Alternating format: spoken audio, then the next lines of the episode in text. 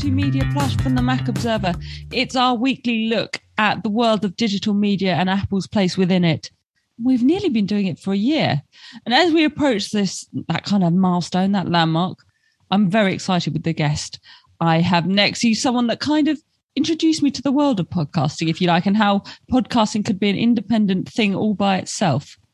Hello, Ollie Mann, from formerly of the Answer Me This podcast. How are you? Uh, Hello, Charlotte. Yeah, I'm very well, thank you. Yes, I'm a bit. I mean, I'm just, you know, it's it's as we record 10 a.m., so I'm just slightly. I'm still gearing up slightly. I've been up since six with the kid, but um, oh my, got a very strong coffee next to me. Really, I was going to say you've got we've got two Brits on the show this week, and therefore there's a lot of tea going around. But you're kind of you've broken my stereotypes, and thank you for that. It's um, you're welcome. There's my, a, there's my, a my I'm always self-promoting, but there's a YouTube video all about how I don't like tea, which uh, which I you made have about actually 10 years mentioned ago. this on yeah. the show as well. Yeah. Much to your former co-host Helen's horror. I remember this. Now, let's talk about about Answer Me This because it was one of my favorite podcasts for a number of years. I should say one of the favorite my favorite podcasts that the Mac Observer didn't make, of course. Of course. Uh, of course. Now, Answer Me This was uh, you can correct me if I mischaracterize it. Please. You basically got lots of people to send you in lots of random questions, and you and your lovely co-host Helen try to find the best possible answer to them. And it was mm. hilarious. It was there were questions that veered from the innocent to the quite touching and quite personal. There were some quite difficult questions you got asked. Yeah. And there was a lot of the questions of, well, I've always wondered about this random thing. Just someone yes, I the think answer. the, the secret was the variety. I think so. Yes. Yes, there's. We're not pretending there was anything novel about a Q and A format and asking an audience to send you questions. It was one of the oldest radio formats in the world. Well, that's an Um, interesting point, actually. We'll pick up on that in a minute because you're right. Yeah. But Yes, but the, the secret, I think, was twofold. Uh, first, the relationship that I had with Helen Zaltzman, my co-host on the show, uh, and Martin Austwick, who's her husband, who who was uh, our co-producer. Sam and Martin. Martin the Soundman. Um, and the second thing was the variety that you allude to. Yeah. So we weren't a show that just did agony aunt stuff. You know, I've got a problem in my sex life or my relationship. We weren't a show that just did why is a thing called a thing, you know, pub quiz trivia. We weren't a show that just did feedback from the listeners about funny stuff. We did all of that. And the idea was to juxtapose, and it was always really uh, carefully sort of agonized over in the edit, really juxtapose those different moods so that in the course of the show, hopefully our listeners you know, felt the companionship of us, but also got to learn something, got to laugh, got to think about something all in one show. Yeah, I think companionship is the word I picked out from your answer. And I think that's really right. Both the companionship between the two, three of you. Obviously, there's companionship that Helen and Martin are now married and got married during the course of the show being made, I believe. Yep. Um, and there's also companionship between listeners. And this really came through. You finished Answer Me This. I hope I'm not going to age you too much, but you did 400 episodes over what was it, seven years or something? Uh, 15. 15. Oh 15 my years. goodness. Yeah. Yeah. We Oh, started so- in 2007. Oh my goodness. Uh, it was the first kind of, I was listening to 200. That was your first kind of seven years. I, Uh-huh. listened, I listened back to Retro at 200. And so you did it for 15 years, which is a hell of a long time Mm. to do a show. There's not many shows in many formats that last 15 years and still have the love. And that love really came through in in 400 when you had listeners send in kind of comments. Um, lots of people left audio for you to broadcast on the show and just left Yeah. really lovely, moving comments. Some about how you'd helped them through really difficult times, some Yeah. how you'd answered a question and it had really meant a lot to them. It was really difficult because, on the one hand, Yeah. it was just a, a juvenile and silly comedy show, and that's all it ever intended to be. Right. uh, Um, but on the and other then it got hand, out of hand. Well, it was just like we, so we had to be really careful because we, we didn't want to be so self indulgent as in that last episode to include like the majority of the airtime people being say people telling us how wonderful we were and how it helps them, you know, because we really were just there to sort of talk to each other and have a laugh, and then it grew. But it would be misrepresentative if we hadn't included that stuff because I mean, honestly, it was humbling. Um, Mm. And one day I will log back into our email account, which was flooded with these messages, and, and, and actually give each of those messages its due prominence. Because when 500 people email you and say, you got me through when my father had cancer and my mother had dementia and my, you know I came out as gay and I had depression. Like after a while, you start they stop. You can't really focus Yeah. on the details anymore. They stop being people. There were so many emails like that that it was genuinely humbling, and it was such a specific, oddly specific thing that really speaks to podcasting communities in general. And I think the way podcasting works that lots of people told us in a way that we genuinely weren't offended by that they used the show to get to sleep. Yes, um, and, that came across quite a lot. That was very funny. Uh, and, and it's and to soothe anxiety, which is something that uh, you know I've only really personally, luckily, fortunately in my life, sort of flirted on the outskirts of. I've never really had an episode where I felt so highly strung that I really needed to remove some anxiety by listening to something completely different and jolly and uplifting. But that is what people were obviously using us for as a crutch for years, lots of people. And it was um, an amazing thing. Like you never, as a podcast, you don't get that kind of, you know, consumer market research. It just comes in at the end when you say you're ending the show and then everyone gets in touch and is like oh i've listened to you for 15 years as i go to sleep. Yeah. So it's an amazing connection we have with people. It really was and, and that really came through. And how did you was that something over 400 episodes in 15 years you kind of built consciously built up? Did you and were you aware of it happening as the show went on we were aware of it happening we didn't consciously build it up we were aware of it happening because because people wrote in it was an interactive show so although right. as i say we never did any market research we were getting emails every week uh, with people's questions by in, definition of, of the which, format exactly some of which said similar things to that oh, hey, great to speak to you. I've been listening to you since so and so, and I got into you because of this difficult thing that happened in my life. So we knew that there, there was an element of that. But um, no, I don't think you can go out and seek that. And I think if you did, you'd end up with a very different show. You'd end up with a show that's probably about mental health, which the whole point of our show was that it was alleviating people's mental health by being about something completely different. Yeah. And it was, yeah. And it was about things that were sort of beyond everyday life often. You mm. know, silly, as you said, the kind of pub quiz trivia stuff, the as well as the kind of you did a little bit of the agony aunt stuff. You didn't try and indulge that side of too much. Well, it well it's a mix, like I say. Yeah, it didn't feel. Mix. It never felt as a listener like you were just tuning into someone's audio agony aunt column. It never felt no. like that to me, and like, no. that was clearly deliberate. Um, so let's go back to the beginning, if you don't mind.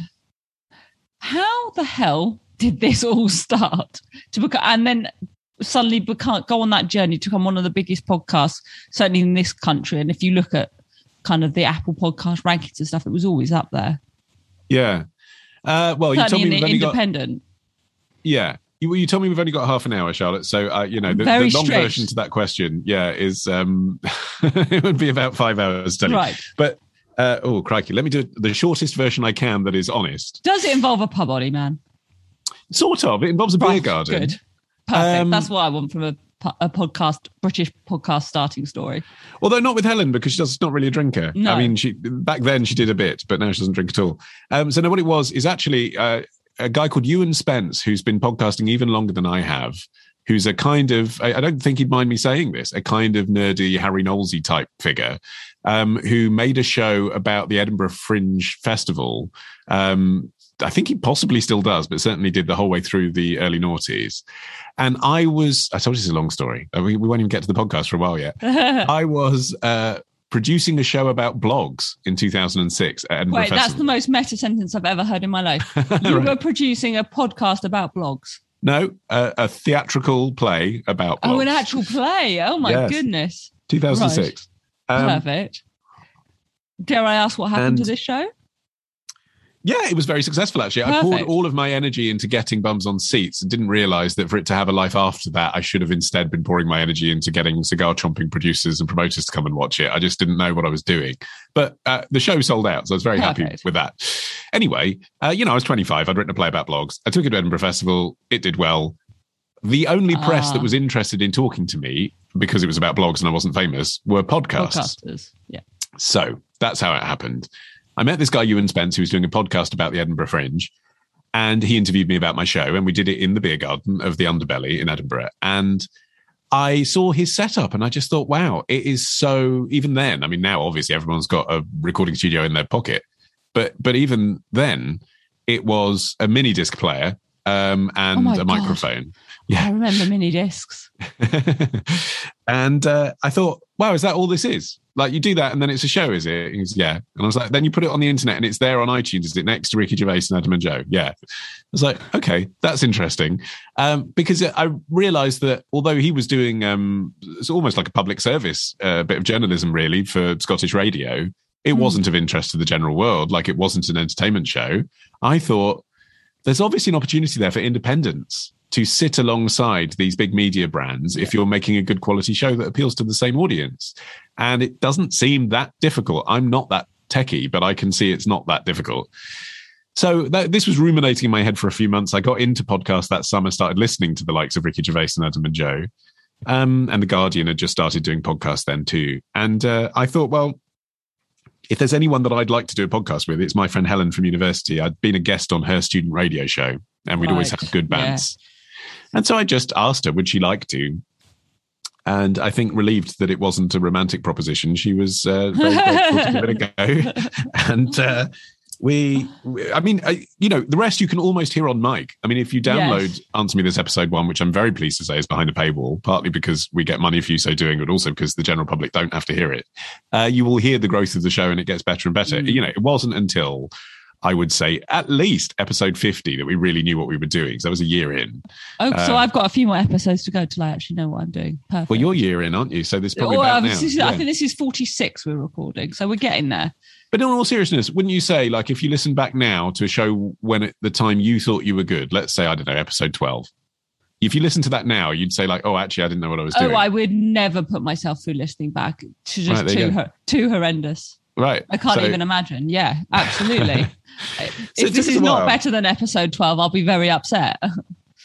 but the joy was the concept that we had that anyone listening could write in with a question, yeah. simple as it is, um, immediately took off. And by took off, and I'm talking about the context where to begin with, obviously we only had a few hundred listeners, but we never, ever, ever made up an email.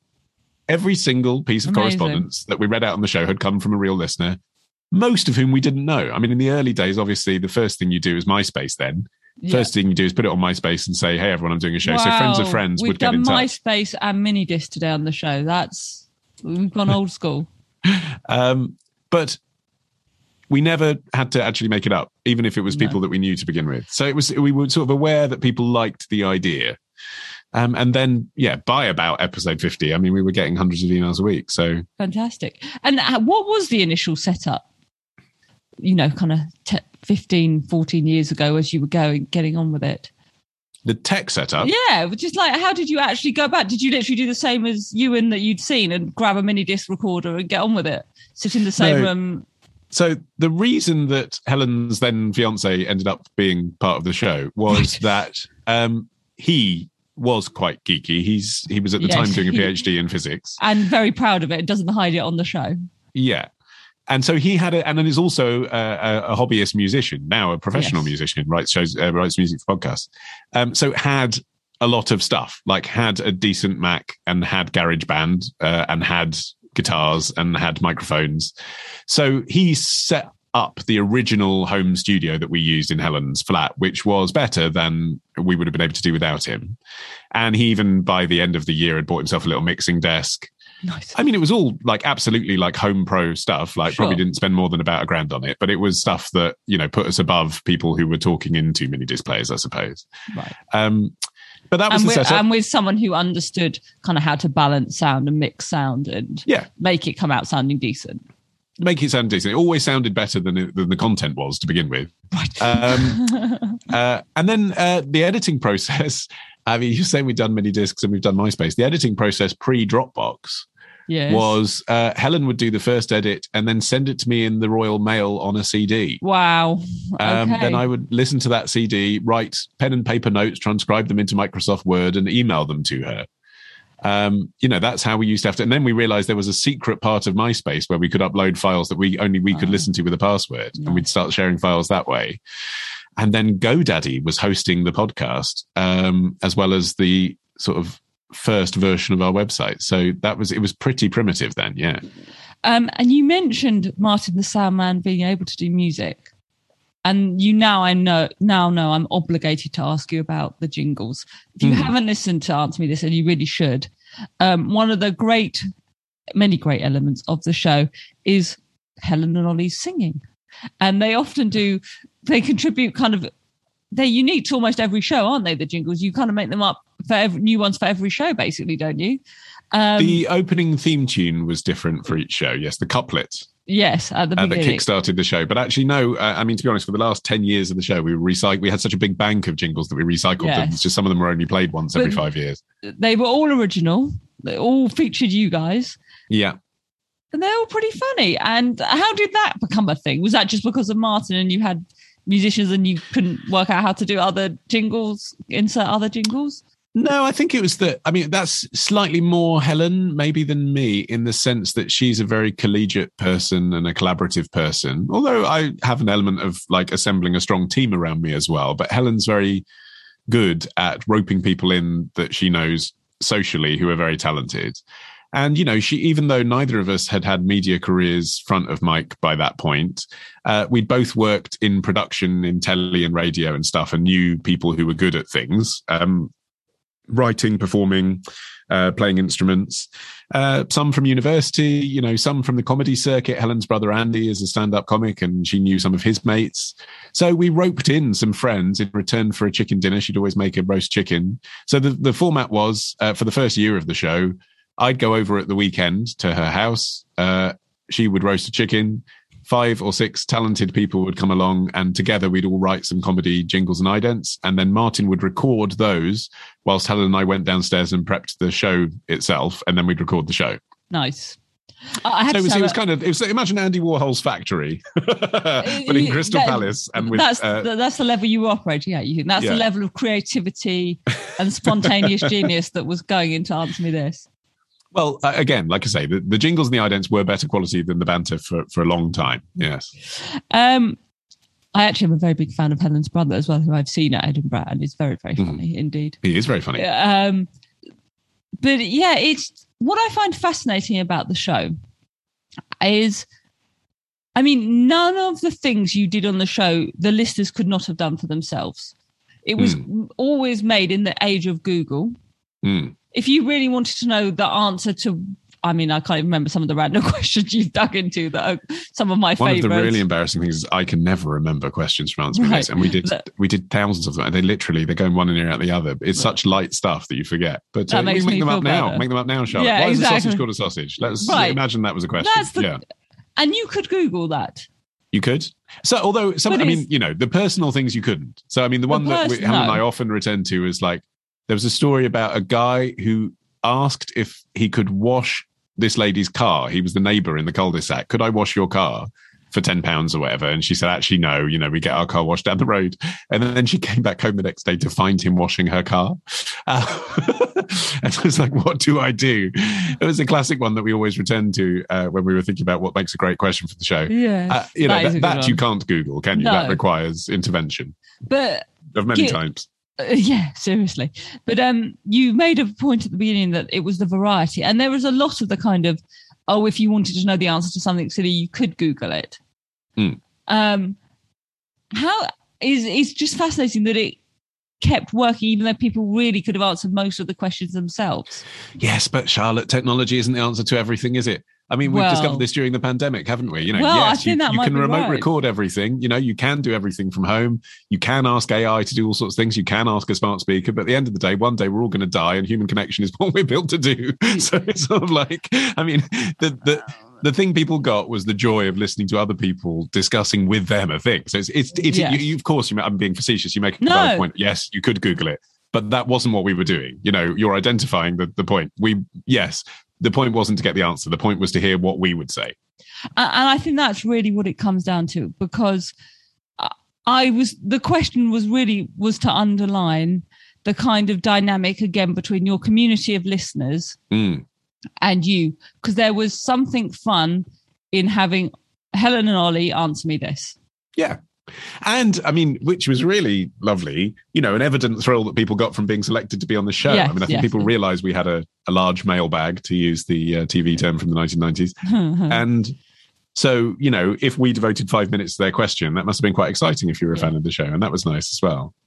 and and over the course of the 15 years you were making Answer Me This, how did you see the world and perception of podcasting changed? Because I know Ricky Gervais here in the UK, and there were some equivalents in America, did quite a lot to make people think podcasting was a real thing. It wasn't just for people who couldn't get on the radio and just wanted to talk into a microphone. Mm.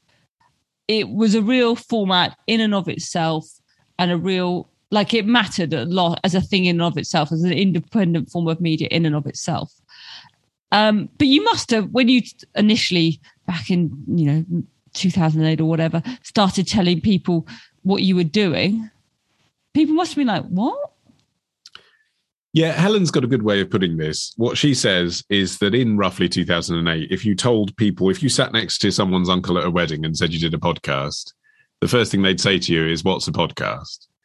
By about 2014, they would say, Oh, I like podcasts. Uh, can you recommend some good ones? Right. And by 2018, they were saying, I've just started my own podcast. Can you please subscribe to it? and that's essentially the trajectory that yeah. we lived through.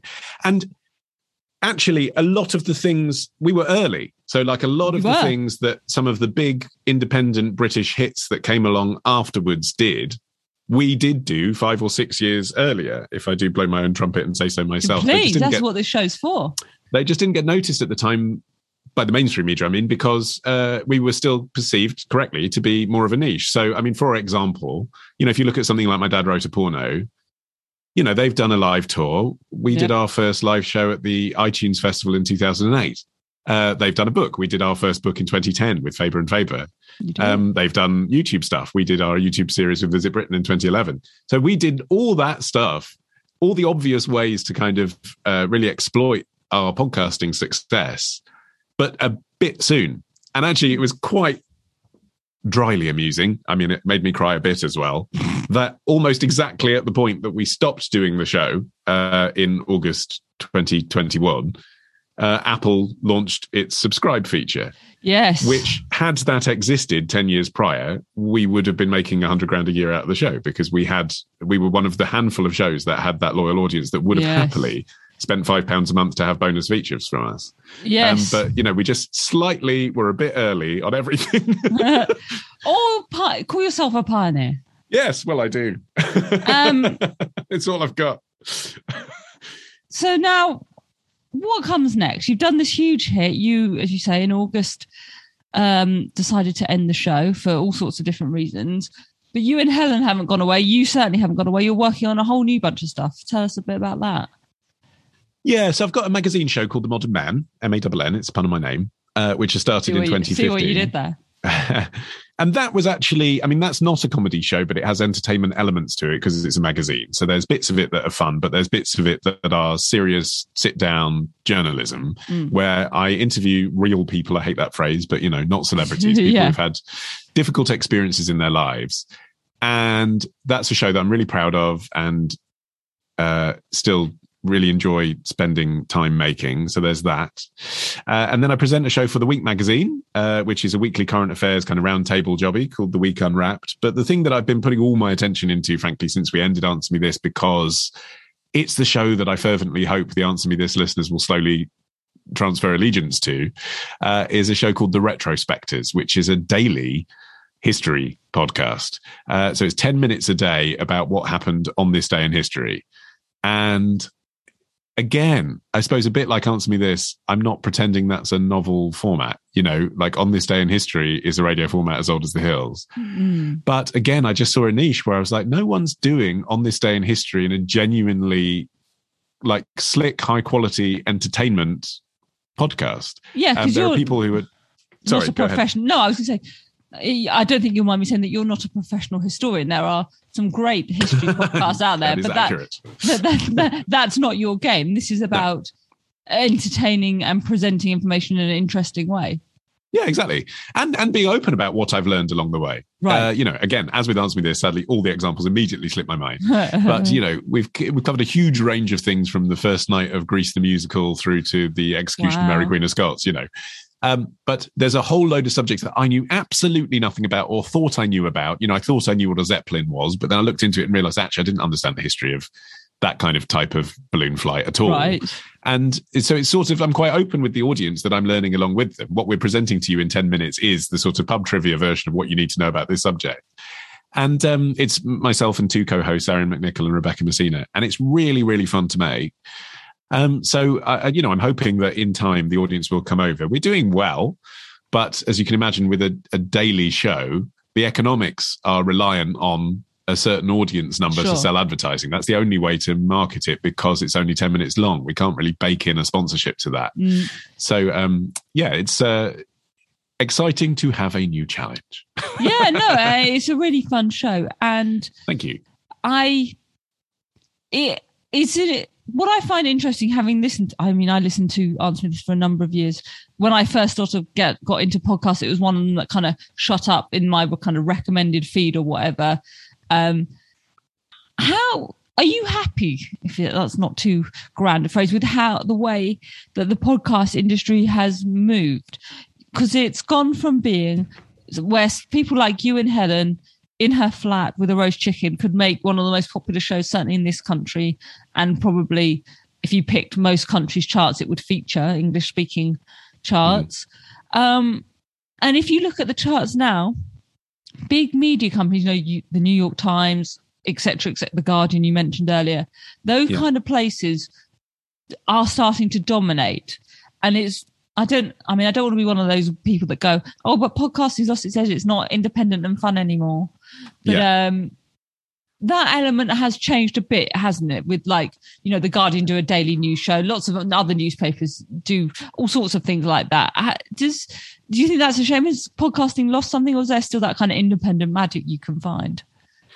No, I think it's. I think that that independent magic is still very much out there, just as it is in any culty part of the media that then goes mainstream. Really, I mean, you could say you, you could have said exactly what you just said about punk rock, couldn't you, or Sure. singer songwriters, or, I, or, I, I, you know. I was thinking about music. As I said, I sort of was think, thinking I was one of those indie bores that like Yeah. find a band at a random bar and then they become big and I don't like them anymore. Yeah, exactly that. And I, I, I mean, my personal tastes are sort of mainstream alternative anyway. In in the you know, like if I look at the artists that I really admire in podcasting or anything else, it's often people who have their own distinct vision and their own distinct voice, but are as popular as they could be, if you know what I mean. It's not Mm. like people don't know who they are. Like they're not hugely popular because my tastes are just slightly, you know, outside of the mainstream. Yeah.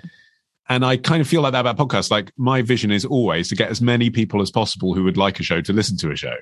So I don't begrudge anyone who succeeds in getting, you know, 2 million people to listen to their show. I think that's No. fantastic. If you're doing that by using a celebrity or a big media brand to help you along, then what you've done is you've employed a shortcut to reach an audience. But if the audience didn't like it, they wouldn't listen.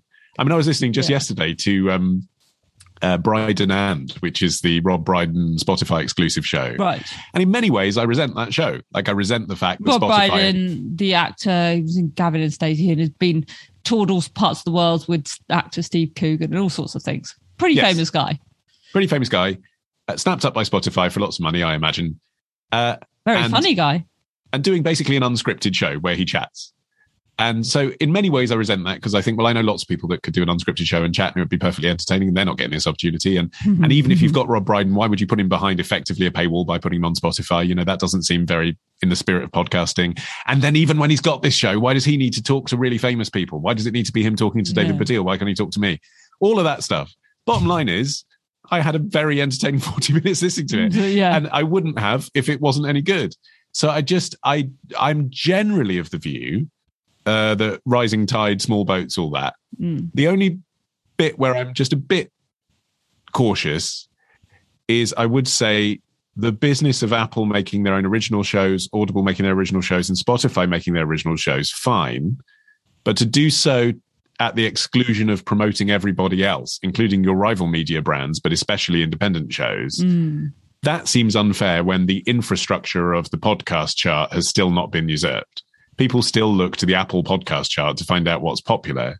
And if that's being played, that just seems not in the spirit of, you know, the original punky days of, of bedroom podcast. Yeah, I, I mean, the kind of Apple and those other companies that you mentioned, and the world of antitrust is a huge thing in all sorts of areas, and it will become increasingly so in the media. You, mentioned actually right early on in the show, I didn't take up on it at the time, this that you've been at the iTunes festival, Yes. and Supported just- La Roux. that's an that's an amazing thought.